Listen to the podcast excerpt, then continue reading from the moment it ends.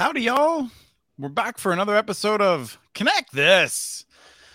And it's going to be a really fun one. We have our usual crew. We got Doug Dawson from CCG Consulting. Welcome. Welcome. I didn't ever hear us called you all, so I think we're off to a really good start today. This is great. I say howdy and I say y'all all the time, and I feel like people are always surprised by it, no matter how many times I do it. Is this a Grateful Dead T-shirt though, Doug? Oh, yes. uh, it, it is. In fact, I brought this out of the closet for Travis's behalf. He says I should bring the whole array out. This is from a 1980s New Year's Eve concert, so you only got this if you went to that concert. So, Fancy. Excellent we uh we're at episode 69 now and i hope that we're able to do enough episodes that you're able to pull all of those shirts out that would be an impressive tally we need to get to about 220 i think so. okay. We got travis carter uh the ceo of usi fiber in minneapolis. Welcome. Thank you mr mitchell. You know i was just on to me doug. When did you get that shirt? Uh 88 and it still fits you. Well done. Yeah, well, yeah. you don't see the bottom part around yeah, the waist. Yeah. All right, so real quick, I don't want to get off on a rant because I know you're going to introduce Kim, but something happened this week that was an honor like you wouldn't believe. Doug Dawson emailed me and asked my opinion of something. I mean, I I was bragging this up all week, so just so you know, I'm I'm kind of riding on a high right now. So Excellent. I'm I'm glad to hear you have that getting you through because this is a miserable Minnesota weather right now. This is as bad as it gets. Uh, we might see the buds freezing off of our trees, and God knows what happens next. So oh, that's bad. Okay, you ready, no for, ready, ready, for the rant yes. here? I have one. I've, I've got one lined up. So okay, sorry. Keep going. We also have Kim McKinley from Utopia Fiber, CMO, who is actually in Utah, but not anywhere near her home. Welcome. Yeah, another hotel room. It's where in the world is Kim McKinley today? And I am in St. George, Utah, which is way too cold for May. Well, we're not in May, in April as well. yeah, last week I went to Sacramento for a cool event, and um, uh, Travis, I do have to say, like Utah was awfully white, uh, as in snow from above, and um, yeah. Minnesota was not. So uh, we're at least doing okay in that in that regard. So we also have. Oh, um, I'm Chris Mitchell with the Institute for Local Self-Reliance. I like this is like the tenth time I've introduced myself in almost 70 shows, and um, I kind of convince these fools to join me in this crusade. Behind the scenes, we have Bill Woodcock, who will be joining us in a little bit to talk about some um, uh, a cool, uh, uh, like a couple of cool topics. One of which is has to do with uh, how we have no privacy and our data is being sold behind our back. Um, but um, Bill has a, a wonderful history uh, with a background of the internet, and uh, we'll see if over the next 10 minutes he just slowly disappears and later tells us he had an internet connection failure because as he sees how this show works, he might decide to run away. Um, we are going to start today by noting that uh, it is 420, which Ruben pointed out in the chat before the show even began. And um, I don't know if there's any jokes that anyone has, but you just want to get them out of the way so we don't have to deal with that later. No, I'm good. We're good. Okay. I, I, I have no idea what that means. We are adults. Not an Elon Musk fan. We we are adults, Chris. Right. Well, I'm glad that we have three adults in here. Um, this just this just came up. I just um I had a little bit of a thing um uh that annoyed me about recently, and then I saw this um, story, and I and I wanted to cover it. Um, Ookla has a new report out. Ookla does a lot of measurement. If um, I'd say that in some ways, they are even um, uh, considered the go-to um, speed test in some ways, and um, they have a, a new uh, ranking of the fastest internet service providers. And um, and I don't know, I'm annoyed by. It. I'm, I'm curious. I'll start with Doug. Um, how do you feel about Ookla before we go into the story too much? Well, first off, their speed test is good, and I won't get nerdy on you, but it does all sorts of things. Does triple paths, averages them, drops off the high and low. So that, their speed test is pretty reliable. Uh, what you're about ready to talk about here when they announce the fastest ones, you got to remember they sell services to the big ISPs. And so all they did was they went, I'm only going to report on ISPs who got X number of speed tests in the last month. And that only that means the big guys. There's obviously lots of faster ISPs. but they're but you know, if you don't have 23 million customers, you're not going to quite make their list. So yeah. yeah. So what you're saying is, Doug, that we all just need to hit our speed test over and over again. Yeah. If, if you got everyone in Utopia to take their speed probably 20 times a day, you'd make their list.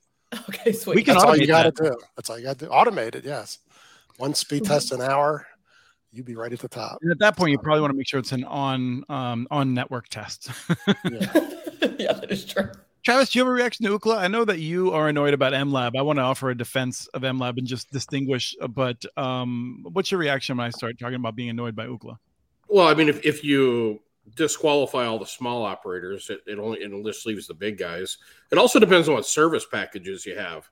If you've got gigabit facility into somebody's property, but you're only selling 200 megabit, you know, you're not going to get full credit for what's actually there. But I is Charter the fastest? Yeah, maybe.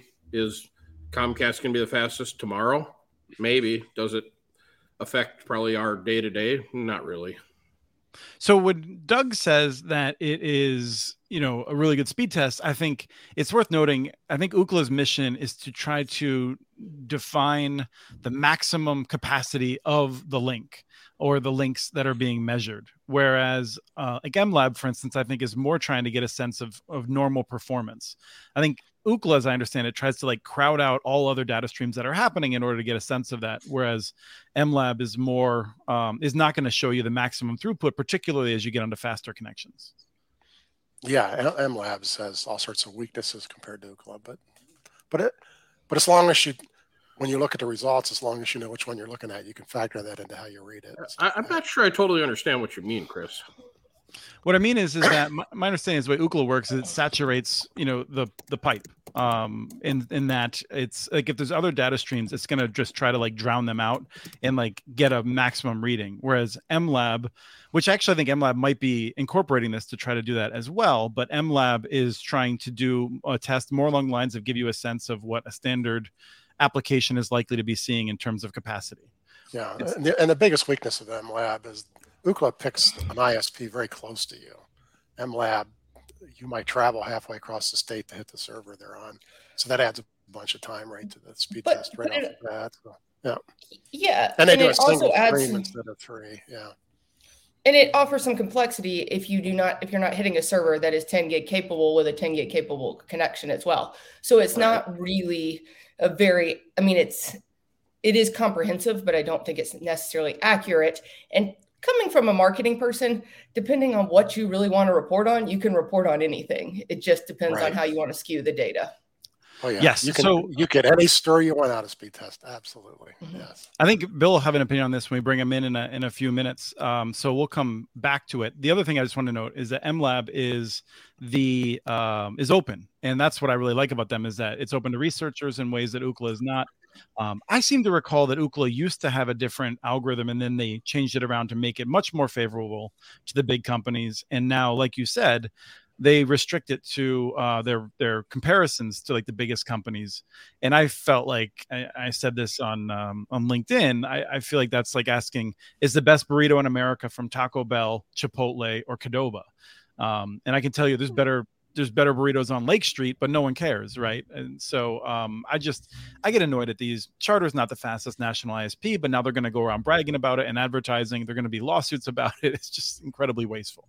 It's hard to think the charter's faster than Verizon FiOS. That that alone's pretty amazing. So yeah. Well, no, it's because I think it's because um, they actually, my understanding with Ookla is in these tests, I think they actually just look at a subset of them, the fastest ones, because they didn't want AT and T, for instance, to be strangled by its DSL connections, and Right. so they don't look at the totality of the tests. no, they're they not look at- including DSL in these. That's my understanding too. Yes. Yeah, and then I think even on top of that, I think that they are a lot of these tests may only be hitting business circuits because they're looking at, the at like an upper tier of them and then doing comparisons based on mm-hmm. that. Even I think, but In I don't fact, I don't track this we, we have no idea what they include in this the report. It could be anything.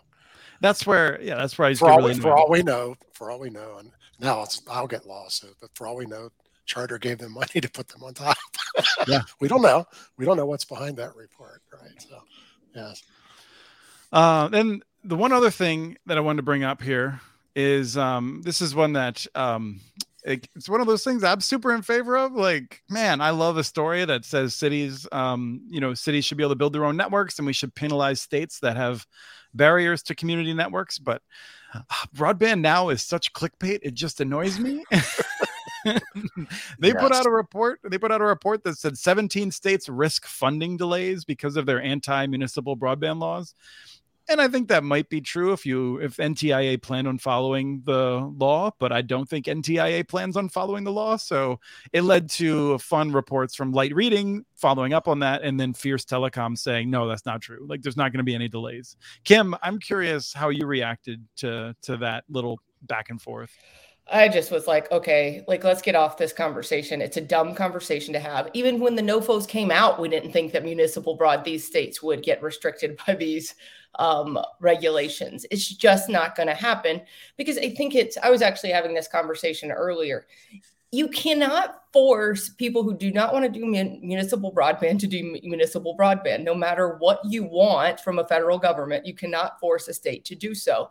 And we might like municipal broadband in this this country but you have to have people who are passionate about building the networks and operating networks and being there. It's it's it's it's it's just unrealistic that either the federal anything would be restricted for municipal broadband or that states are going to suddenly believe in municipal broadband because the federal government's like, oh, you should do this. It's not. Yeah, I mean, for me, it just comes down to I think Congress wrote a law in which NTIA could delay funds or even force the funds go in an alternate path to communities in a state that refuses to adhere to federal law.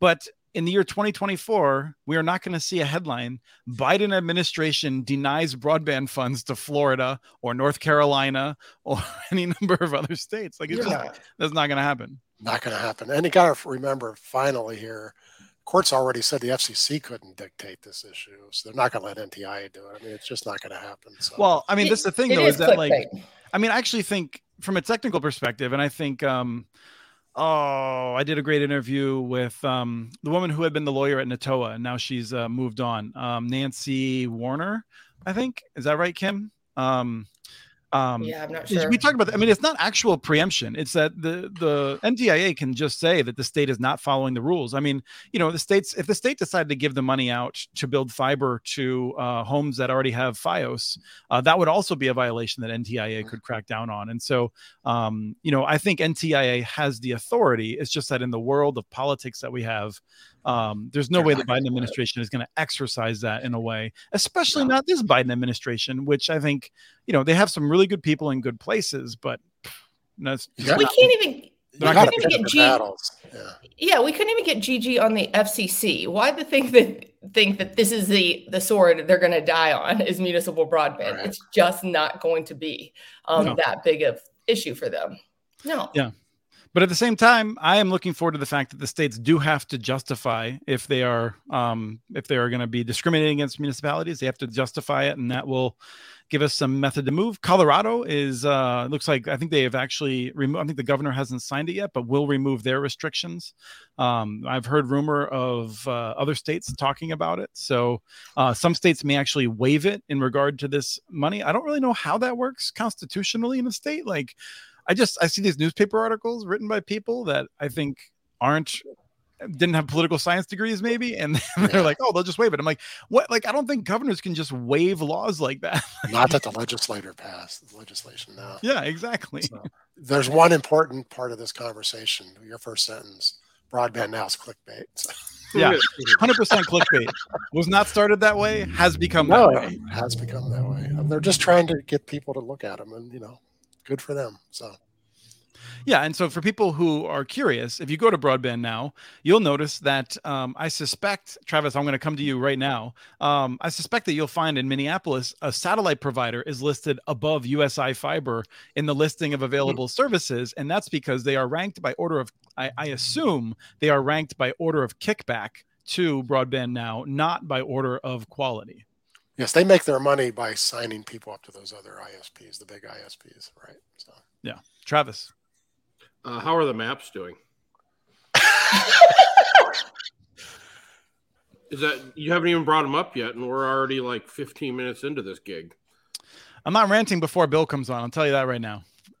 okay, I was just curious if we they made a lot of progress since we talked last. Because uh, no, I would not define the progress of the maps to be a lot. Okay. Okay. Just so you know, Travis, the the head of the FCC said the maps are great by so that so you know. So okay. Well. Yeah. No, and I mean, I I think we talked about this afterward, but I was furious at um, Connected America. We were there. I was there with Kim and Dallas, and the mm-hmm. FCC spokesperson got up and talked about how wonderful it was and bragged about how they have a method of correcting errors now and and I was just sitting there thinking like yeah like I thought it would be really great to be able to correct errors when I imagined the errors would be in the tens of thousands or maybe 100,000 but when we're two orders of magnitude above that it's beyond comprehension how we would go about fixing them. Uh so embarrassing. Good try, good try she was she, I was just yeah she was very passionate. Haven't heard for the last few weeks about the maps, so Yeah, no, the maps are. Um, last thing I'll say on it is that if uh, if like companies like AT and T and Charter wanted to devise a way to distract everyone and waste their time, make sure that they weren't doing anything productive, um, uh, having Jessica Rosenworcel pol- follow this path of the maps um, was a masterstroke of genius. Um, well, you, you want to think- know, the- you want to know the secret, Chris? Has anyone told you? Hmm. The incumbents are getting all the money, anyways. Just so you know, well, I think you, I think your estimate is too high. Most of the money, most of the Yeah, money. all of it. Yeah, yeah. No. It's Um, all of it. um, this FCC is infuriating, and uh, also infuriating is the silence of groups inside the Beltway who should be uh, putting pressure on them, um, but um, are not because there are friends in power, I guess. Uh, so um, it's a hard day. Um, with that, let's bring Bill Woodcock on. Um, Bill is someone that I think a lot of viewers uh, will be familiar with. Uh, executive director of Packet Clearing House, deeply involved with internet exchange points around the world. Uh, Bill, welcome. Howdy. Pleasure to be here. Bill, my my sense of you comes from um, one interpersonal interaction we had where we were in a um, uh, we were helping to judge a contest, and I think we were all sitting. This seems like a really not great project, and we're trying to figure out how to do it. And you just waded right in, and you were like, "I don't think this makes a lot of sense," and I loved you for your candor. yeah, I'm. If I have one superpower, it's saying no to things. I've developed that for a long time. Um, Tell us what's what's Packet Clearing House. What's your background with uh, internet access? Hmm, So PCH goes back to the NII, the National Information Infrastructure Plan, which was uh, Al Gore's transition of the internet from uh, the- the communist uh, single payer, uh, they decide how much you get mode to the capitalist mode that lasted for what nine years. Um, uh, where anybody could jump in and make bandwidth and sell it and you know do business. Um, and so at that time the internet was already 24 years old and there was you know there had never been a thought to having a a, a business model to support critical internet infrastructure before because you know the DoD just footed the bill for everything and so, really, we're kind of like the fire department. Um, we're a nonprofit. We are there to support critical internet infrastructure. It's mostly training and equipment and bandwidth and so forth for internet exchange points and core of the domain name system. And we also work on regulatory and policy, and we work on cybersecurity coordination. So, uh, and we've been at it for 30 years now. How do you keep the doors open? Um, about 40 governments and maybe 600 internet companies uh, support us every year. Support us every year. Wonderful. Um, so I wanted to ask you about something, and I'm curious because on this call we have two people directly from service providers, and in my world, I get phone calls at inopportune times. I um, I'm constantly dealing with ISPs that uh, do not engage in any kind of um, harvesting and sale of their uh, the data of their subscribers, and I assume that to the extent that large companies do, uh, that it was a small piece of the of the revenue that they depend upon to uh, make their money and whatnot. And in an interview that you gave in, um, oh, I forget the name of the show, but Ryle put it in the chat here, I'm sure, um, uh, on a European inter, um, podcast, which is a really wonderful show. Um, you had mentioned that that was like a significant part of the revenues of these companies, and the, and also the one that has the most potential for growth. I was wondering if you want to just walk through that for a second. Well, I mean, it depends on the company and how things are being divvied up, of course. Um, all of this uh, goes back to uh, 2001, uh, the transition from the capitalist era of the internet to the surveillance economy era. Um, uh, coincided with the collapse of the telecom bubble and uh, the collapse of the dot com bubble. And so you had all these companies that suddenly had like three months of runway left and no real business plan. And uh, then 9 11 happens, and the US government starts knocking on doors saying, hey, uh, you might have ancillary data. Um, you know that you might have collected about people doing stuff on the internet in the course of your business, and we'll pay for that. And so the problem, of course, is that all these companies, you know, grab for that like, you know, a, a lifesaver for a drowning person because they don't have any other revenue really. And um and so they all did the same analysis, which is that if somebody is paying for data about our customers, we want to maximize our revenue. We need the most possible customers, which means we need to give it all away for free because then we get more customers and we have more data to sell. So that's when, I mean, prior to 2001, you didn't have free services, right? It wasn't like, you know, people got Gmail and it was free and people, you know. Right. But are you talking about both ISPs and online services or one or the other? Well, I'm talking about online services, but ISPs are in a trickier position. Um, the folks who have control of the local loop are sometimes regulated depends on the country uh, understand that i'm i am by no means an expert on us regulation mm-hmm. particularly current right. us regulation because you know i i was an internet service provider in the 80s and 90s you know not not since then in in California. Right. So as we're um, talking globally, I think it's it's fair to know right. re- regulations vary and whatnot. Yeah. Yeah. Exactly. So um, in a lot of the world, you need a license to be an ISP, or a class license applies to you with certain restrictions. And a lot of the world, not the US, has privacy law. And so it's not legal to collect data about users and sell it without getting their explicit permission. And so you get things where they try and bury that, uh, you know, down in the bottom of a lot of fine print. Uh, but then, you know, in Europe, the, that doesn't really fly, right? Like you could have a essentially a class action lawsuit if an ISP got caught doing that and you know trotted out you know here in subclause 35 it says in fine print that we might do whatever we want with your mm-hmm. data right? That that doesn't work right? Like this is a legally protected right that you can't sign away.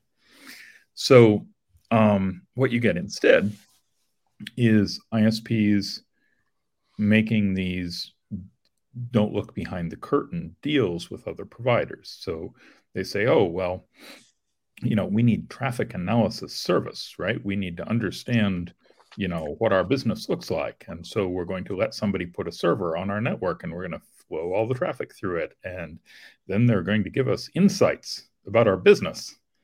And of course that company is a us company. And so there are no protections for the data once that company has a hold of it. And so uh, where this has happened a lot is with cybersecurity, right? So things that purport to be firewalls, things that purport to give business intelligence, and DNS, right? Internet service providers, very few of them actually run their own recursive resolvers anymore. And, you know, so if you're Deutsche Telekom and you don't run your own recursive resolver, for instance, uh, and you're a customer of um, uh, Nominum, for instance, US company, a German customer who believes that they have legally protected rights around their privacy, you know, the data is just being sucked out to the US and sold. So, um, you know, and yes, that's a hypothetical example, and I don't know for certain that uh, Deutsche Telekom is a a whatever they call them, customer, partner, whatever of not Rudolf van der Berg will let us know shortly, I'm sure. Yeah. Yeah. Well, let me just jump in here because I can answer your question that I think Bill will find interesting.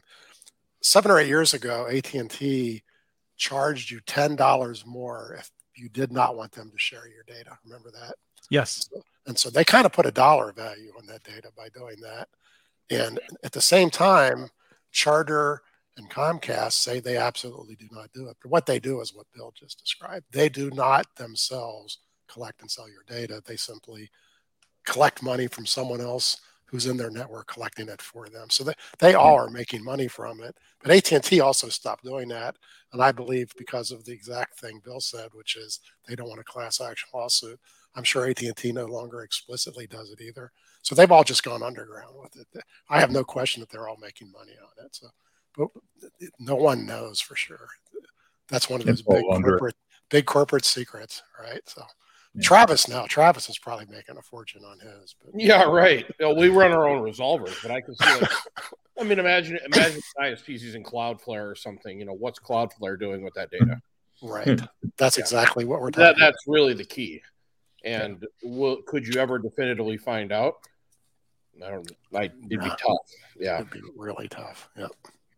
Well, I mean, there are a lot of different ways data is being sold, but I would say that the the worst part of it is the data that is being used to feed machine learning that in turn is A B testing users and you know getting from them whatever it is that whoever is paying wants, right? Getting them to vote a certain way, getting them to buy a certain product, getting them to, you know, get into some argument with somebody on Twitter, right? It, all this stupid stuff that is fundamentally opaque. Um, well, has the has the rise of TLS and encrypted by default websites in many cases helped to protect data more? Have you heard of a company called Cloudflare? so that's so i mean like i i had not given this as much thought because so many many websites eh, are running um, their site through cloudflare for protection against distributed denial of service attacks as well as other benefits. so i mean to give you an idea we run our um our website through. We're not like it's not with an intention of letting them mine data. It's uh, it's uh, to take load off the server and another thing so i think there's a whole like let's say a perhaps large number but small amount of traffic number of sites that just see it for the benefits of a free service. And like i enjoy you laughing at me but uh, do you want to spell out what what exactly we're getting wrong? Kim did you want to jump in first? I was just going to say do you think do we ask do consumers even understand that, that this is happening right no, now? the consumers it's magic it's magic all the way down. And do we think that if we could cause a rise up of consumers really understanding that this is happening to their data that anything would change. No. We've got 22 years of people being trained to not ask why they're not paying. And you know, that's not a question that people really want to consider, right? If they're given a choice between pay now, pay later, pay, you know, or don't uh, don't think about what your data is worth, most people take the free thing. We have one mm-hmm. other factor going on. People under 25 don't care if people see their data. They're open. Mm-hmm. They are. Yeah, polls I've shown, seen conflicting evidence. Lot, I've that. seen a lot of mm-hmm. polls that shown that they they they just don't have the same concern we do. So, yeah. I think uh, just like the broadband rankings, those polls may be highly motivated to come That's up true. with you have a good point yeah. there. Yeah, I, yeah I mean, marketers, those data marketers, they are just sneaky on every level. I'm just saying. I mean, that's but where I mean, you get the whole Finstagram, right? The whole like, is that still a thing? The fake Instagram. I mean, I feel like there are ways in which younger folks are trying to camouflage some of their stuff, not just from their parents, but from others too. I think. I think oh, it's a concern that's rising up in the market, though. I think it's a concern more than it's ever been. I mean, just from some of the documentaries that are out there that are talking about some of mm-hmm. these issues, I think you're going to see more and more people get are are becoming more knowledgeable of why these things are free. I don't know if it's going to change anything, but I do think that that consumers are becoming a little more aware. I don't. Yet again, I can't predict what will happen, but more than ever, I think I'm seeing that personally. Bill? I mean, the entire pirate party is like people under 30 by and large. Right? Mm-hmm. And so this is an entire political movement in much of the world of young people trying to reform the system, you know, from the top down, which is great. What needs and, and I'll say, like, I feel like for the past six months, we've done a lot of events with different folks in which over a period of of of not of like 60 to 120 minutes we go over how does the internet work? You know it's a bunch of fiber optic cables. This is why it's fiber. Like this is generally how it runs. This is some of the economics behind it. And um, people come away just being like wow i didn't know a that it was interesting and b that i could understand it. And i think we could see uh, people making different decisions if they actually have an opportunity to sort of understand that this is not all magic and then it suddenly seems like oh now i now i i, I think of it differently. Yeah. Um so let's talk about one other thing which i'm i'm really curious about. Um bill you'd mentioned the commercialization of the internet. I feel like i hear a lot of people who are younger often talking about that as though it was a terrible decision um, and I think they don't always appreciate exactly what it was. And so I actually want to start with Travis and and ask, you know, when you think about going back to then as someone who is skeptical of the power of the biggest cable companies and whatnot as uh, your competitors, but um, when I when I say the the commercialization of the internet um, or the privatization, that act that took it from being out of the Department of Defense and um, a more public entity, how do you react to that time era? Oh, that's an interesting question. I mean, look at the results of what we're doing right now. So, was it, you know, obviously it was a good thing. Um, it, it was an interesting opportunity at the time. I'll tell you that. It, it, it opened an opportunity up for a lot of us younger people to, you know, get into the industry. Maybe those of us that were did, looking. Did you say we were younger people? I'm just asking. I think they were. He's, he, meant, he meant when he was a younger. When I was. Oh, oh okay. Yeah. Just yes, yes. Back when I was younger, it was an, you know, it prior, was, it was the prior millennia. Yes, many years ago. Huh? So I don't. Do I react? I mean, obviously, it was a good thing. You know, the day after Al Gore invented the internet. Is that what we're talking about? So I'm not. I'm not going to chase that one. I'm not going to do it. Okay. Uh, you know, I'm trying to get you riled up today, Chris. I don't know. I have this mission for. I gave blood today, and I don't have enough to get my pressure up. Oh, okay. no, I mean, I, I, think it was a great opportunity, and it and it continues to be. I mean, it, look look at what it's done. I would say the only negative thing that's come out of it is is the advent of this thing you know i mean i nothing nothing is more comical to me than going out to dinner and seeing a bunch of younger folks and they don't even talk to each other. So i would say that is the only real visible negative that i see on a day-to-day basis. Otherwise it's been quite transformational in our whole world. Yeah. Anyone else react to that? Well yeah because I, i've been there since then too and i was an isp back in those old days and there was no real demand for the internet until we had free Facebook and all those other things that brought up. And that's what attracted people to come here. And then after that, video is what brought everyone here. And without those, you know, and there's still lots of free video out there. And without that, if that all went away, I think the number of people who would actually use the internet day to day would drastically go down because that's what they use it. But then by having it, they get all those other benefits. You know, okay, well, I, I bought the internet because by gosh, I'm a Facebook fanatic but look, I could have a telemedicine meeting with my doctor now. They don't get it for the telemedicine. Yeah, but, but Guys, it, it's a it is a time saver. I mean, I know I'm you know is. so young. I'm so young here, but you remember when you had to pick up the encyclopedia and actually have right. to look things look up. And, up.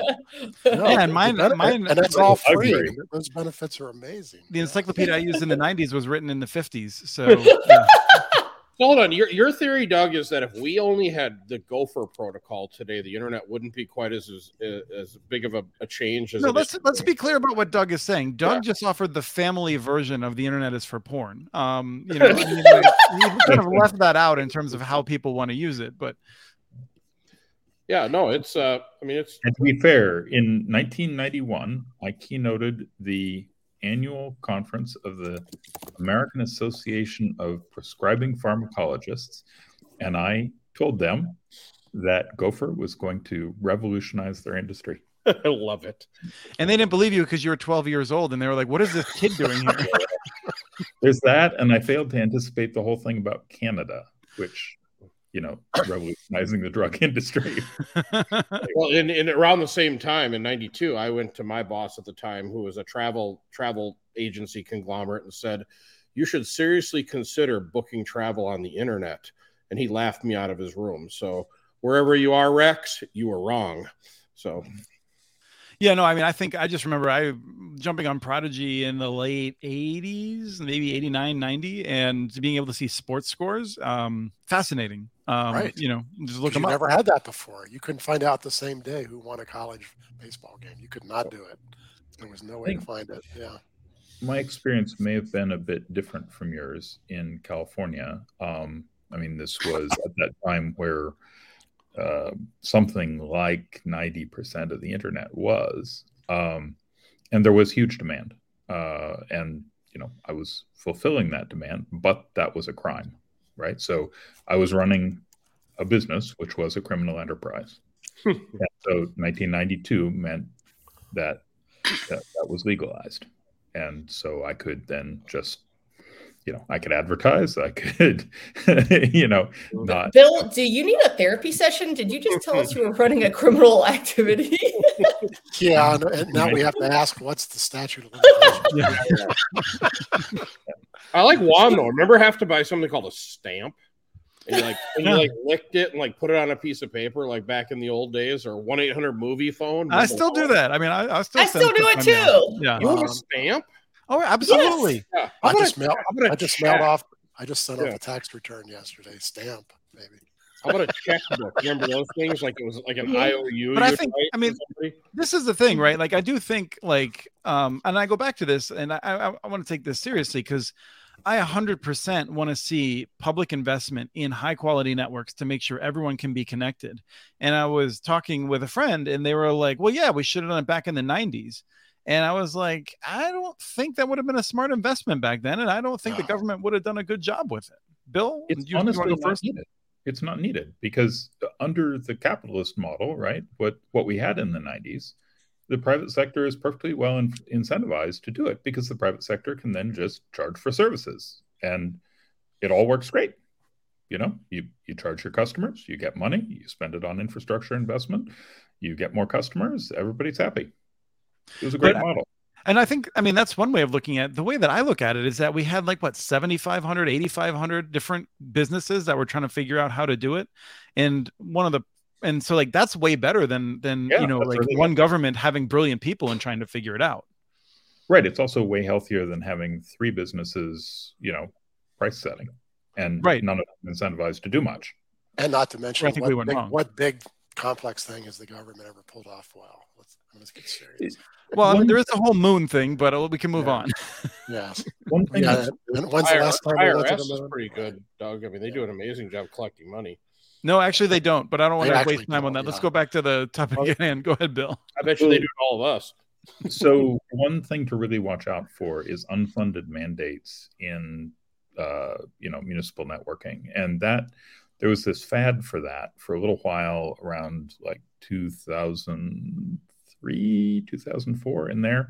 Um, and Sweden and Norway both did it, and I think Finland started to. And it, um, the problem was that they would pass this law saying every municipality has to lay fiber everywhere, and then it hit all of them at the same time. And so the demand for people who could splice fiber would just go through the roof.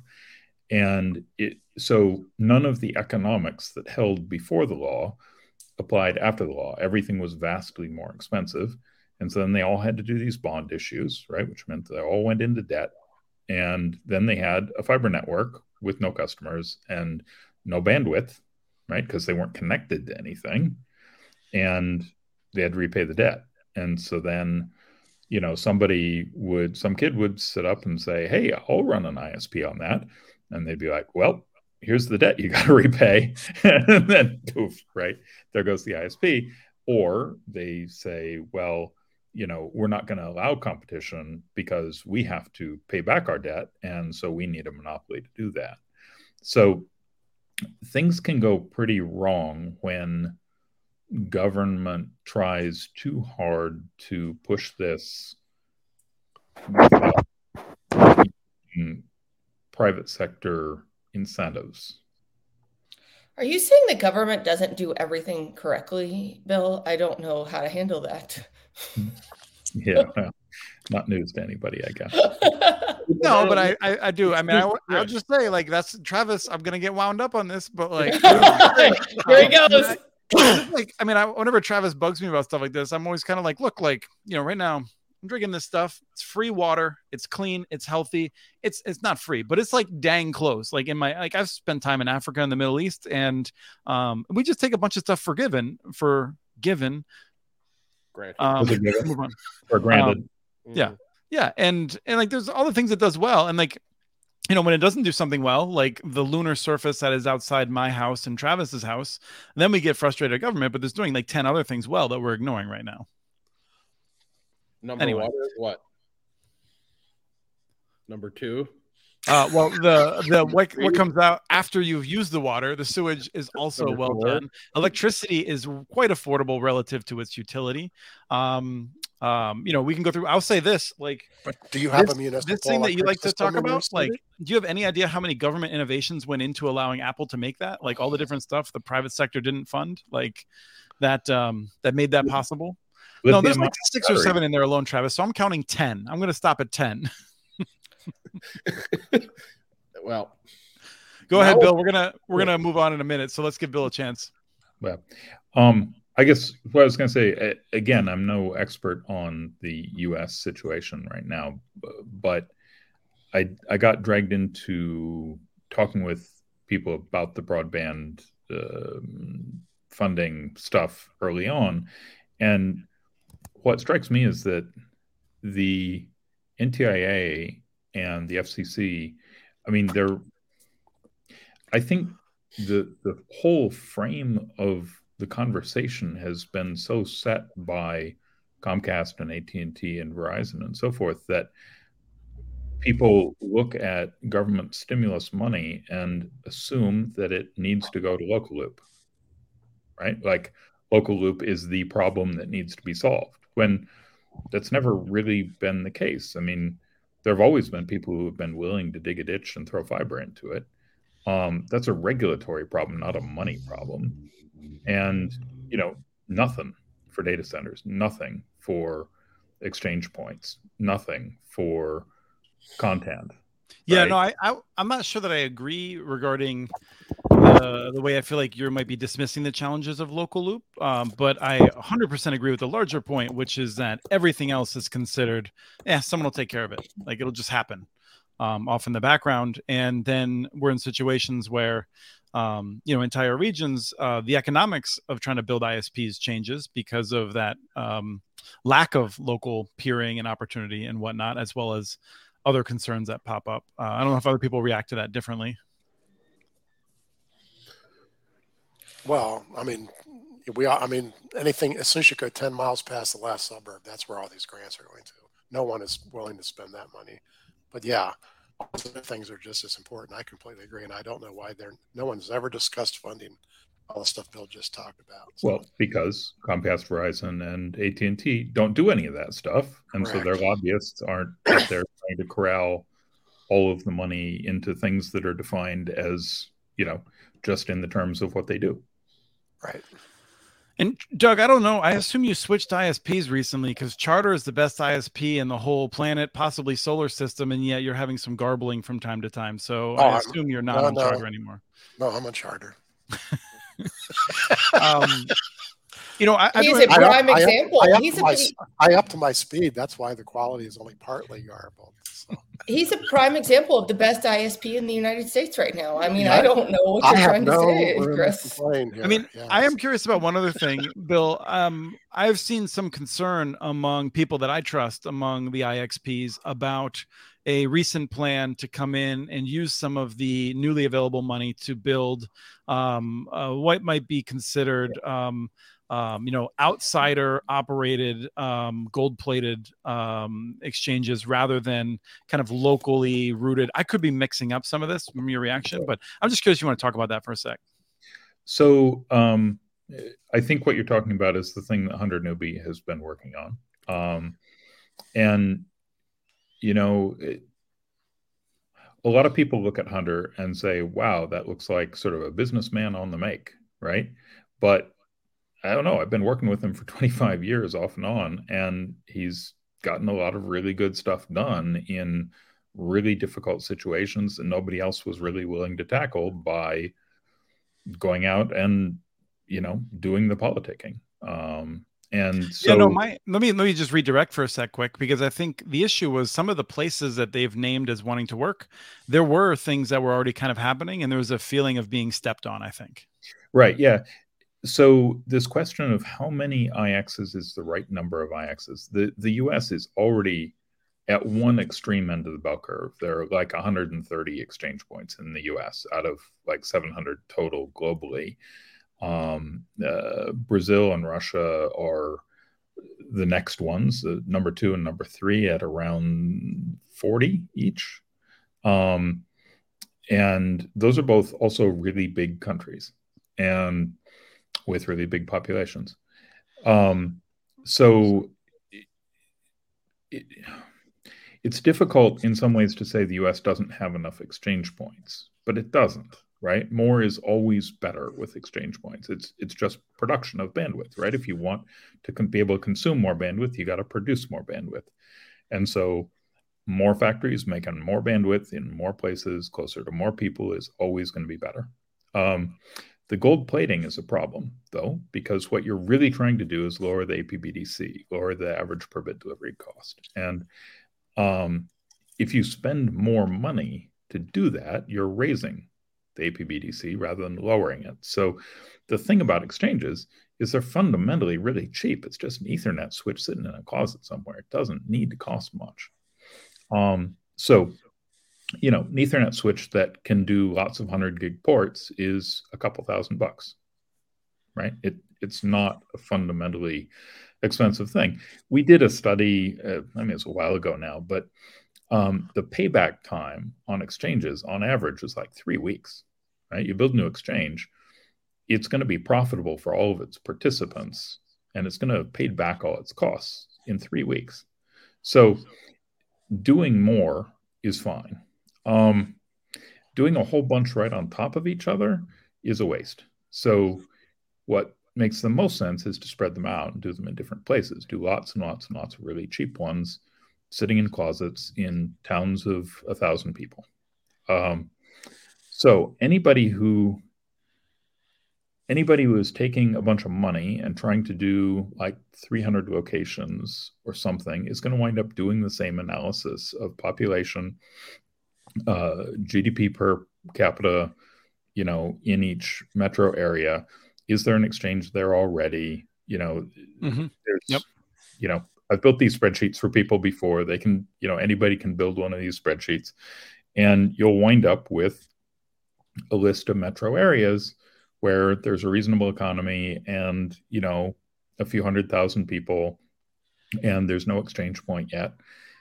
But then, you know, anybody else does the same analysis is going to come with the same result and that's fundamentally what led us into the telecom collapse in 2001 is there was no central planning right? We had a whole lot of entrepreneurs out there doing exactly the same thing at the same time with the same data, doing the same analysis, all in parallel with no coordination. And so they all came up with the same result, which is let's lay in fiber between LA and New York. Right? Or let's go and get serve Atlanta. I know of at least seven ISPs whose business plans say get a 30% market share in Atlanta. right. yeah. yeah. Um, all of which looks great if you assume that the entire rest of the world is static and nobody else is doing the same analysis you are, and right. nobody else is going to have the same business plan as you are. So, you know, I, I, have a lot of sympathy for Hunter because I've seen him get a lot of stuff done in difficult situations. And his judgment is good and he tackles hard problems. And so, and this is a hard problem. There are a lot of places that have no exchange point. Um, you know, is that going to be right 100% of the time? No, it's not. And so I also have a lot of sympathy for people who are putting in the work right now and are worried about getting clobbered. But is he going to, you know, is his project going to have the attention to compete with already working efforts in places, or is he just going to back off and put effort in somewhere else? I know what I would do if I was him, right? If he discovers that there's already something working somewhere, then it's not worth competing with it. If he goes somewhere and something isn't working and just a bunch of people yakking at each other and you know whining then his thing may do better and people may like it better and that's the story i've seen play out a lot of times before also right? People get very territorial and say well you know we've been here so it's our Right. to do this and nobody should compete with us. And then somebody gets tired of hearing them say that and just does it and then everybody goes there. So the the second largest exchange in the world is in Jakarta, and it's a dude who never advertised and like wouldn't even let his customers tell people that that's where they were peering because he didn't want to call down you know government attention. It, and his his primary competition was run by the ISP Association, right? He was competing with Yeah. the ISP Association to run an IX literally two blocks away. He started out in the same building. That's Um, great. Now he's got he's got like fourteen hundred ISPs. What is- what is the largest IXP? uh, Sao Paulo? Oh, okay. It's like twenty five hundred networks. Where does one Wilshire come in? Uh, I mean, I can tell you in a minute if I'm you. just gonna throw them out there now. That'll be the last one I ask about. Well, well, we'll be here now for a couple Hours. Our new show Yeah. is how big is this IXP? Uh, so what you can do, what I'm doing, is go to pch.net slash IXP, and then uh, go down to the column headers and um, uh, click on the average column. And that's by bandwidth. So Frankfurt comes out on top. Uh, participants, sorry, 2,413 is the the current um, count in uh, Sao Paulo, uh, about 1,100 in Jakarta, about 1,100 in Frankfurt, 850 in Amsterdam. Um, so one Wilshire, let's go down. Hey, Rye, can you throw that in the chat box? It looks Uh, like it's yeah. about 13 or 14. Oh no, that's Any2 California. That's the first one I saw. Yeah, but I mean, you know, LA, LA is LA, right? Um, so all that stuff's just a couple blocks apart, and there's plenty of fiber between it. Yeah. So yeah, it's 1, 2, 3, 4, 5, 6, 7, 8, 9, 10, 11, 12, 13, 14, 15 down. Um, and you notice there are three in Brazil that are larger than that, Yes. Two in France, um, one in South Africa, uh, Netherlands, Poland, Russia, right? Um, so LA per se is not that huge, um, despite having huge amount of Pacific fiber landing there. And the reason for that fundamentally is because of the competitive and regulatory environment in the US. It's not that great. Sao Hey. Paulo also has the biggest peak, which is interesting. Go ahead, Travis. Look at the Midwest, though. Look how we rank at MICE here. Not bad for Minneapolis. Right? And and your costs are low.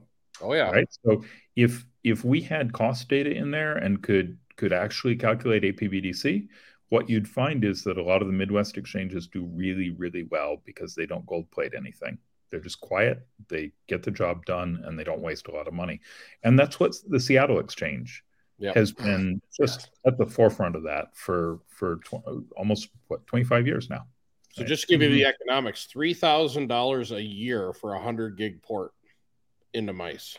I mean, it's dirt cheap. Dirt cheap. Cool. Well, we're gonna have to move on. Did Travis just? Oh, Travis, right. Travis is on Comcast. He's not on a great connection, so just hung a little bit there. For a second, I was like, Travis's own network is falling apart, but it's Well, that's actually your network. Look at you dithering out. oh, that's probably what it was. It was probably Yeah, me. you, you just Yeah. froze. Yeah. So it's still Comcast's fault. Anyway, thank you, Bill. All right. Thanks, my Bill. pleasure it was great to hang out with you guys take care Thanks. Good conversation. Wonderful. Um, one other thing, I just part of the reason I um, wanted to bring up the um, um, the issue with uh, the big ISPs using advertising dollars was I was listening to the Verge podcast and they were talking about how OLED TVs are so getting cheaper and cheaper, and they just made an offhand comment that I'd love to see more about, which was just that um, you know TVs at this point are basically massively subsidized by the data um, that they sell um, which makes me happy because I'm a free rider. I um, my dad my computer's never my my TV's been plugged in one time to an Ethernet cord and it doesn't know about the Wi-Fi network and um, uh, we run everything through the Xbox or Chromecast or whatever. So um, buy a TV, update it, and then never let it see the internet again. is my recommendation. Um, so the uh, couple of stories here. Um, company that uh, thinks we shouldn't build fiber says it will cost a bajillion dollars to build fiber out to everyone. Um, Tarana has a study on the fiber only approach, and um, I think Doug and I had different reactions to this. Um, you know, I have a reaction of these numbers don't actually mean anything, whereas um, uh, Doug had a different reaction. I don't know if anyone else had a reaction, but let's start with Doug and then run around quick. Well, f- first off, I think we all know that they're, that's an incredibly self-serving analysis because they want grant money to go to them. So, Right. and so by they're going, hey, there's not enough money for fiber. Let's just put it in wireless right off the bat. So the number is really large. But they're talking about BEAD's not going to pay for all the upgrades. Let's not forget all the other money that's going into broadband. There's been BEAD, there's been RDOF, there's been you know the reconnect programs. There's been all the state ACP money. I'm having to thinking that we're really already in the process of spending maybe 80 billion. So I mean, people are going like, well, RDOF's not or BEAD's not going to pay for it all. Like that other stuff is paying for a lot of fiber, and then all of those programs have matching funds. So the real amount that's being spent already is probably 120 billion. It's like, so it's like, hey guys, if, what makes you think that that's not enough to finish off those last places? Nobody really knows if it's enough money until grants show up. Can we just stop talking about how much grants are out there and how much we need to build out like these Yeah. cities? Well, Because nobody like, knows the numbers. Nobody knows. nobody knows the numbers, and then there's like people like Travis who never get any of the the flipping grants who's still building out fiber, or Right. Utopia who has gotten little. And we keep talking about that the federal government has to subsidize all of these projects to bring fiber to the U.S. We're, if we're a capitalistic society, then why do we always need federal um, subsidies to make this happen? There are ways that yes, we need federal money to get into some of these areas. There is no doubt about it, but that it is not about oh, we just need money and money on top of money to build fiber and upgrade our systems. There is a business model that comes into play as well. Well, and, and that's by the way, Mhm. most of the state grants were 50%. They expected the private sector to put a lot of money in. Mhm. I mean, and so, and they took it. People took And I think that was minimum. Um, you know, and that some of them, some some places are just asking for a thirty percent match. Right. And people took the money. So, yeah. I mean, this and this is what gets to me. I don't know, Doug. Did you react at all to the email? We were on the same thread, and I went on a little rant about like like these he numbers did. actually Travis, he, he did go on a rant. Just Because I don't, Oh, I don't know if you see an email. I want to know if Doug sees my email coming in, just rolls his eyes and clicks delete, or if he actually like, like looks over it. no, I read your email. Yes. Because I mean, what it comes down to is is this idea, which every now and then, um, you know, you're in a room with these uh, big monopolies, and they're like, over the past 20 years, we've spent 4.8 trillion gajillion dollars building our network out, and I'm like, yeah, but you made three times as much back. So, like, what does that number even mean? And and similarly, like, if it costs like at the end we can try and figure out like travis's cost of building out all of minneapolis is it going to be the amount of money that he borrowed is it going to be the amount of money he expended like at what point in time like at a certain point these numbers um, unless you're very specific these numbers are meaningless They're just- Yes. it's right back to what Kim said earlier. You can take numbers and tell whatever story you want. Right. So, um, my favorite reaction to the Tarana story though was someone was like oh the people making the most expensive wireless like because they were they were reacting because we've talked about Tarana in the past and the expense of it, and this person's reaction was along the lines of um, as someone who's a fiber, um, you know, uh, who's both fiber and wireless, has experience with both, but is a preference for fiber, and uh, and he was basically like at the cost of Tarana, you might as well build fiber. right. Uh, Isn't that right, Travis? Which I'm sorry, Well, Matt, uh, Matt Larson, if you're banging your head against it, I agree with you. If it is fourteen thousand dollars to build a home with fiber in Nebraska, Tirana is cheaper. Hundred percent agree with you. Go So ahead, Travis. Something interesting came up, and I, I don't have a ton of details on it. Maybe Doug does, but the there's um there's been some some decisions made in the small cell community for the communities about what the aesthetics can look like for wireless access points in Yep. neighborhoods, and the word I'm getting back is you wouldn't be able to run hardly any of this wireless technology in neighborhoods outside of very specific LTE devices that your WISPs will not have access to that even meet the aesthetics requirements of poles anymore. So because it has to be like behind a, a like a shield kind of thing where you can't really tell what's up like there. This little tiny thing that lives on the pole, and and in the bands we operate in, the antennas are too big. Mm-hmm. So I, I, don't know if anyone's ever talked about that. That you know, Tarana might make the best mousetrap, but it certainly isn't going to serve any any of your high density neighborhoods. If if if they have to follow the aesthetics requirements outlined in the small cell um, legislation or whatever rules that are being made. You heard anything about this, Doug? Yeah, could, I was just talking with someone about small cell issues this morning. They're so complex. The FCC came out and said they can put them anywhere they want. And remember, remember when Verizon and them were starting to do that, and they put these big ugly yep. things right by people's houses, and there was just giant massive, poles. Yeah, giant poles, and there was a massive overreaction to those, and they just backed off. So they said, "Look, we have the legal right, but we're not stupid enough to force this on people because otherwise we'll never get any customers in these neighborhoods.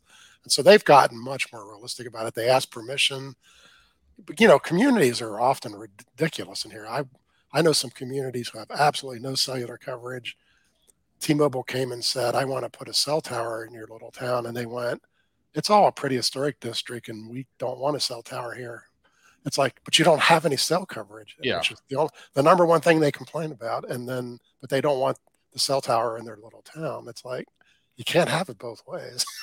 no, I agree. I think, yeah. and I, I, you know, I, I would say that in my mind, that is something for them to learn and to fix and not to have um, you know FCC or T-Mobile go to the FCC and force them to do it.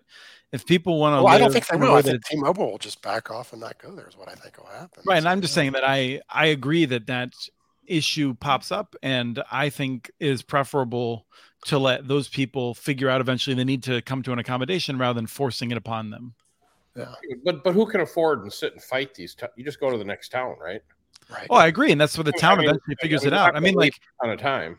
the town will eventually figure it out and that like people will be like oh i guess we have to come up with some sort of accommodation. And while they're waiting we might see some changes in technology that make it better. I mean i people always make fun of the fake trees but i was just when i was in la a few months ago uh, we were doing um, uh, a boot camp and i was trying to find a macro cell on the horizon and i couldn't because it looked like a tree. It fooled me. Like they're not all terrible. okay, come on. They're not even that good at trees, though. You couldn't tell. Yeah. Depends on how far away it is, and whether I'm wearing my glasses. This is Chris. This, he was driving without his glasses. That's all you mm. need to hmm. know right?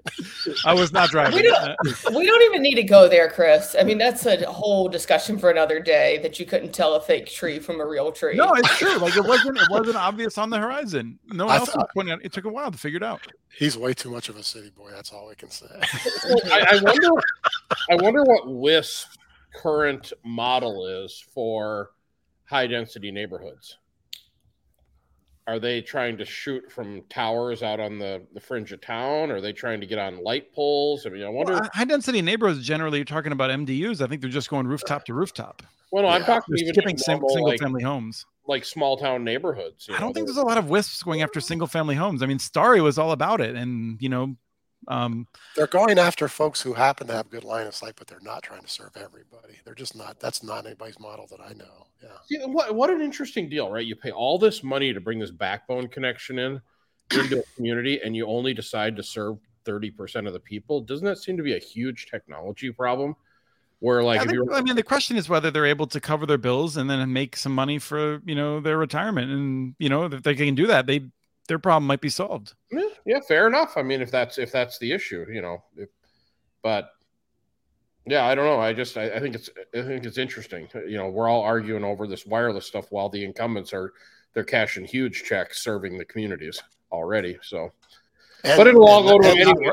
and they're not rolling it back into the communities, which would yeah yeah. So I mean, it varies. You know, obviously there's there's ones that are it's it's a mix like anything. Um, uh, T-Mobile doing fiber in California, no, Colorado, and uh, New York City. Uh, Doug, can you explain this to me? How are things well, going? T-Mobile is the most interesting company in the United States because about every two years they reinvent themselves. they had a big push to go be a fiber ISP seven or eight or nine years ago, and not, and they contacted me and I talked to them a bunch, and then all of a sudden one day they just backed out of that and literally that whole department of people was just sent on their own, some packing, and so every couple of years they come up with these ideas of ways to get into other markets, and then they peter out, and I don't know if this is a new serious attempt or they're just trying that idea again, but you know they're making so much money on the wireless. Do they really want to go spend you know 10 billion dollars on really getting fiber into these cities? If they do it's awesome. I mean well, we, we don't really care who the people are who brings fiber to these hard to serve cities like baltimore we keep talking about as long as they do it so if well some of us care but i take your point no, no, I said, but but if, but if they if they do it they if they do it it's no they're their their prices aren't bad. They're not a bad ISP when they do build. But they're not building the fiber, are they? At least in Colorado, they're well, Brookfield is. on another. Yeah, they're working okay, with Intrepid actually, Fiber. They're working with a company yeah. called Intrepid Fiber that's backed by um, yeah. Brookfield Infrastructure Partners, which I had heard of previously in the electric space. And and their partnership ten years ago or eight years ago was exactly that. They partnered with people. They didn't put in 100 percent of money, but they put in a lot of the money. I mean, they were mm-hmm. spending a lot of the fiber money, and so yeah. Uh, you know, all the power in the world to them if that brings fiber to more places. But why wouldn't they do it, Doug? I mean, why wouldn't they do it from a business model? Is because everybody else besides Verizon is getting into the in-home and cellular service. Right. What is the what is the downfall of them getting into this hole? None, because what they gain is economy of scale, and that's you know that's never bad for an ISP. They're way down the list compared to all those big guys. So, mm-hmm. you know, I think that that for them that's a, you know they have one disadvantage against AT&T and Verizon and those folks also have a bunch of these monthly ISP guy customers paying them and so T-Mobile's trying to I think build up that base so they you know that regular money from from last mile ISPs is good money in the Travis oh yeah yeah oh, yeah and so that month. that's I think they're trying to get into that business just as a piece of the portfolio but but who knows because two years from now they might not be doing that again What are they actually so, doing in New York? Are they talking about it, or they actually hooked anyone up?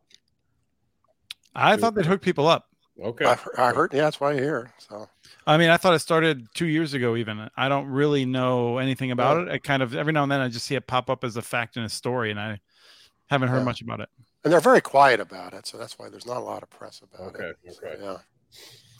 So the last thing was just uh, NCTC, the uh, the form. I think of them as being the National Cable Television Cooperative, where all the small providers and then some of the bigger ones work together to try to get slightly less horrific terms from the channel owners, like uh, Disney and whatnot, who are um, just rapacious when it comes to. Uh, I mean, the real reason our cable bills are so high is not rapacious. What rapacious. a word! Yeah. Rapacious. Yes. Okay. Travis, yeah. could you Google that while we're on the? On right it means yeah. it means not great, not great. Um, no, it and, actually means uh, anyway, thirstingly aggressive is what it means. NCTC has 700 cable operators and telcos, including a bunch of munis, uh, who now have an exclusive MVNO uh, deal with AT&T, where they can resell the service. And I saw this, and I was kind of interested by it, but I was also reminded that I think HBC, uh, Hiawatha Broadband Communications, had did this like 10 years ago. And i remember it was a big deal the quad play the the, the grand slam like all this talk like it was going to be a big deal. It seemed like it kind of faded and now it's coming back maybe? No uh, this, no this is also periodic because this is i call this the arbitrage business these carriers try to reach out and sell more minutes and so and they've done it the big one was sprint sprint did a massive amount of this but then they would come and yank the deal away from you. You'd build up this big business plan. They either forced you to sell to them at a very cheap price or they just cut you off. And you went from good business to zero. So you're saying an ISP is like could get cut off? Yeah, anybody can get cut off. There's no guarantee that that those are permanent deals, and so and because of that, you don't own any network. You just own the right to use these minutes, and then if they if they decide at the corporate level that that's way too much effort than it's worth, and they just cut it dead. And this is and, where and I, they could care less. And so those businesses come and go. They've been doing it for 15 years. So many people have been burned by it, like like Hiawatha. So many people got burned by it; they'll never touch it again. So that's what I predicted. Travis's reaction to this was no, thank you. Anything that could hurt my ranking, my where I don't have control over the network, I am not interested right. in it. Exactly. Sounds like a spreadsheet decision more than a business decision. I wouldn't do it. Kim, are Yeah. you selling Utopia Cellular? No. Like i think this is one of the problems is that a lot of companies you have to stick to your core competency right at Right. the end of the day you should stick to your core competency and a lot of people get very diversified because they see uh, like like opportunities and stuff and that's where you start losing because you're not really focusing on what you were started for and what you're great at Yeah. Ruben's been asking great questions uh, in the chat. We didn't have a chance to get to uh, his really good one about whether we know of any WISPs that have uh, 10 years of operating experience and still have satisfied customers. Yes, I could name a few. Um, Yeah, I I know so. Uh-huh. um, but I don't know that I would be able to name um, a ton. Uh, it's an interesting question empirically. Uh, but this, when do you think traditional video channels will die in favor of direct subscriptions? I'm on, I'm using that MLS on Apple TV, and uh, it's not great. I'm curious to see if Apple will improve on it. Um, the video quality is all right, but like the interface sucks, and uh, it's kind of a pain in some ways. But um, but I'm Well, thrilled that- I don't have to have a cable subscription this summer.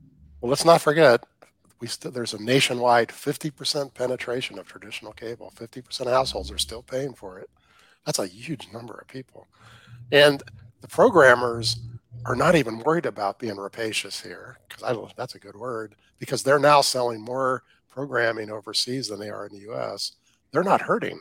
Hey, Fox News just wrote a would- check for seven hundred eighty-seven million dollars, which I think would- is two or three years, or two or three months of what they make from the uh, the cable Right. charge. Right. They'll raise their rate a penny and make that back in a year. So, so that, you know, the, the programmers can be that greedy because they, you know, because people still want their content. And so it's not going to stop.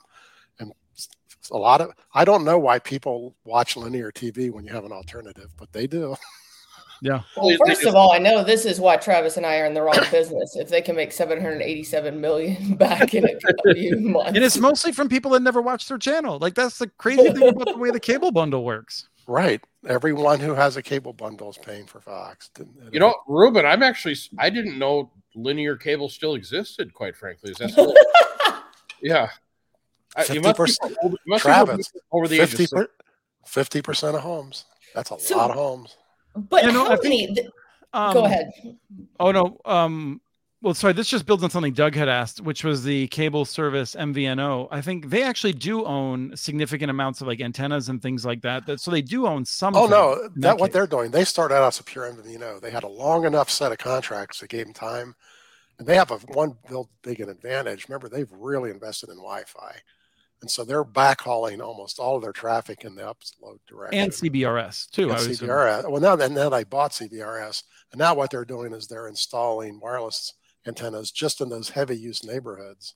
They'll continue to rebuy in the other, but because they're because they're uphauling the traffic, they're only buying half of the minutes to start with. Yeah. because We And- and- so they're making they're making money at it. They're making money at it, but it's only because they got 20 million customers. Travis couldn't But- make money at it.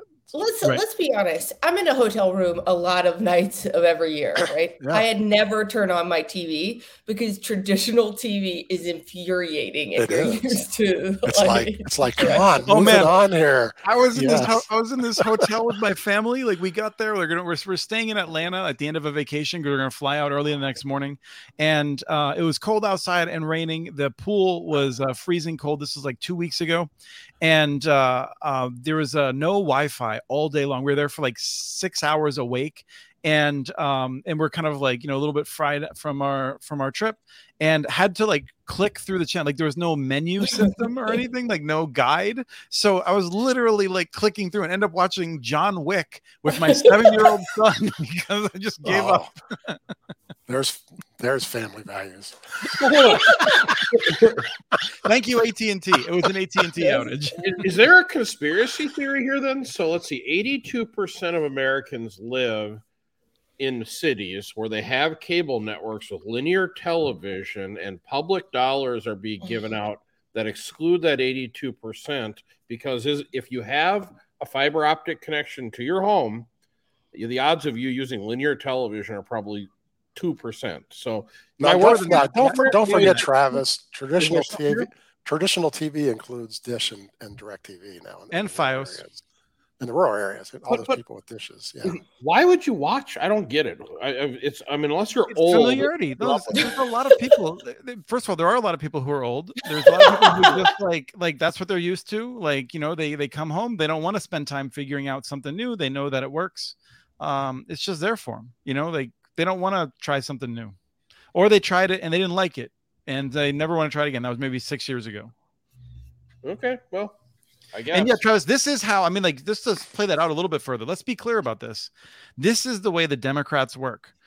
The Democrats will not stand up to the big cable and telephone companies, but they will spend the vast majority of of uh, of tens of billions of dollars to connect people who will never vote for them, and the Democrats will not even go out and remind them who connected them with high speed internet access.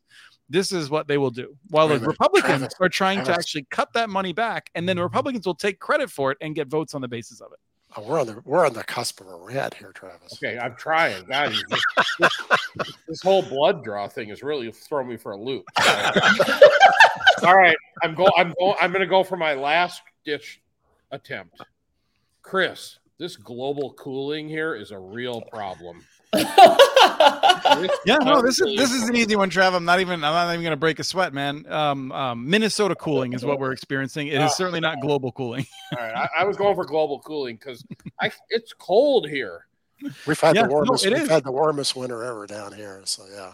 So- No, and I, you know, I so I, I um a few weeks, ten days ago, Travis, right around the time that you got back, um, I broke out the grill. I was making hamburgers in the back. I had snow in the yard, and the house was buttoned up tight. Every window closed, all the doors closed because it was too hot outside to open the windows. so this all right, is sorry uh, guys, this is all I got. I got stupid the weather. conspiracy theories, the free money, the wireless, the cold global cooling. He's not going to bite today. No, but I'll. I mean, I would just say this: like, I feel like, um, you know, we'll eventually figure out who the Democrats are going to put on the FCC. Um, I think it is a person uh, who will have done extensive time with a with one of the largest uh, telephone monopolies, and uh, that person will not have to face three hearings like Gigi did. That person will not have her credibility attacked um, and and asked whether or not it's appropriate that she's on the FCC. Um, she will sail right through, I predict. Um, although it would really help if freaking Dianne Feinstein would retire. These people just drive me nuts. Who are like, the world can't function without my my without without me, you know, like being around, even though my brain doesn't work anymore. Um, it's just it's infuriating. Um, and so I I am thrilled that I um that we are seeing all these opportunities to work at the local level because saying- DC is getting worse. DC is getting worse. DC is getting worse. You keep saying she is the new commissioner going to be a she. That's my understanding. You I already mean, know that's, it is. that's what that's the rumor mill is pointing Oh, okay. to to a uh, um, yeah another woman, and I think and that's not surprising. Like I think it's No. very clear the Democrats were not interested in putting up um, a uh, a man um, or certainly not a white man, um, which you know is the Democrats are trying to react to hundreds of years of locking out entire demographics from important jobs by only putting those people into important jobs. And um, in many cases, those are great people. Well, well, hold on now. So, Kim, are you going to get the job? Can you make No. an announcement here? No, let's be clear. It is, they're They- looking for people who have. They always um, want a lawyer first off. They want, This- they Yeah. want a person who Yeah. is inside the Beltway, who went to elite universities and hangs out with the right people and goes to the right dinner parties. And What is Um, he trying, Chris, trying to say about me? What is Chris Well, trying yeah. to say about He said he said you're not a lead. Kim hangs out in hotel rooms. I Kim, don't know we can see means. the hotels that you're staying in. I do not see a wait staff behind you. Bef- Before we're done here, he's going to say that you're rapacious. Just so. Yeah. I know. It's, it's coming. Also, I like Kim. I would not sentence her to a term on the FCC. Well, I wouldn't. I wouldn't. I wouldn't sentence anybody I know to a term on the FCC. What's the speed yeah. definition right now, Chris, of the FCC? The speed definition is we plan to be back in two weeks with another episode of Crack This. We are um, we're gonna do a live show a week from Monday at uh, in Houston, um, and uh, Kim and I will be there with Heather Gold and Bob Knight from Harrison Edwards. I think it'll be his first time on the show. He is uh, he's gonna be a live wire, I predict. Um, Mhm. So that will be going out in the evening around six six thirty Central Time. We think. Kim, There will be cocktails, yes, about then. Um, there will be cocktails before, so I can't wait to see Heather Gold and Bob on this show. It should be interesting. Yeah so Doug and I got booted. Then is that what I'm? We hearing? did. Travis. This is uh, when we do the when we do the live shows, you got to show up in person, Travis. I Travis, make a spot for you if you want to come down to Houston with us. Travis, you're not elite. I'm I gave you the list of all the shows that we were going to, Travis, and you declined to uh, commit to coming to any of them. But we can revisit it when we get together. You know what? All right, Ruben, you're my man, buddy. So keep it up. Yeah. Excellent. Well, it's been fun. Um, happy to probably enrage some number of our viewers with my frank political opinions, but um, everyone sucks and it's not getting better. Uh, it's been wonderful talking to you all. Really, thank big thanks to Bill Woodcock for uh, for coming out and uh, helping us to delve into some topics that we've not talked about before. Uh, but we will be back with a live edition in about ten days, and until then, this uh, has been a wonderful episode of Connect This.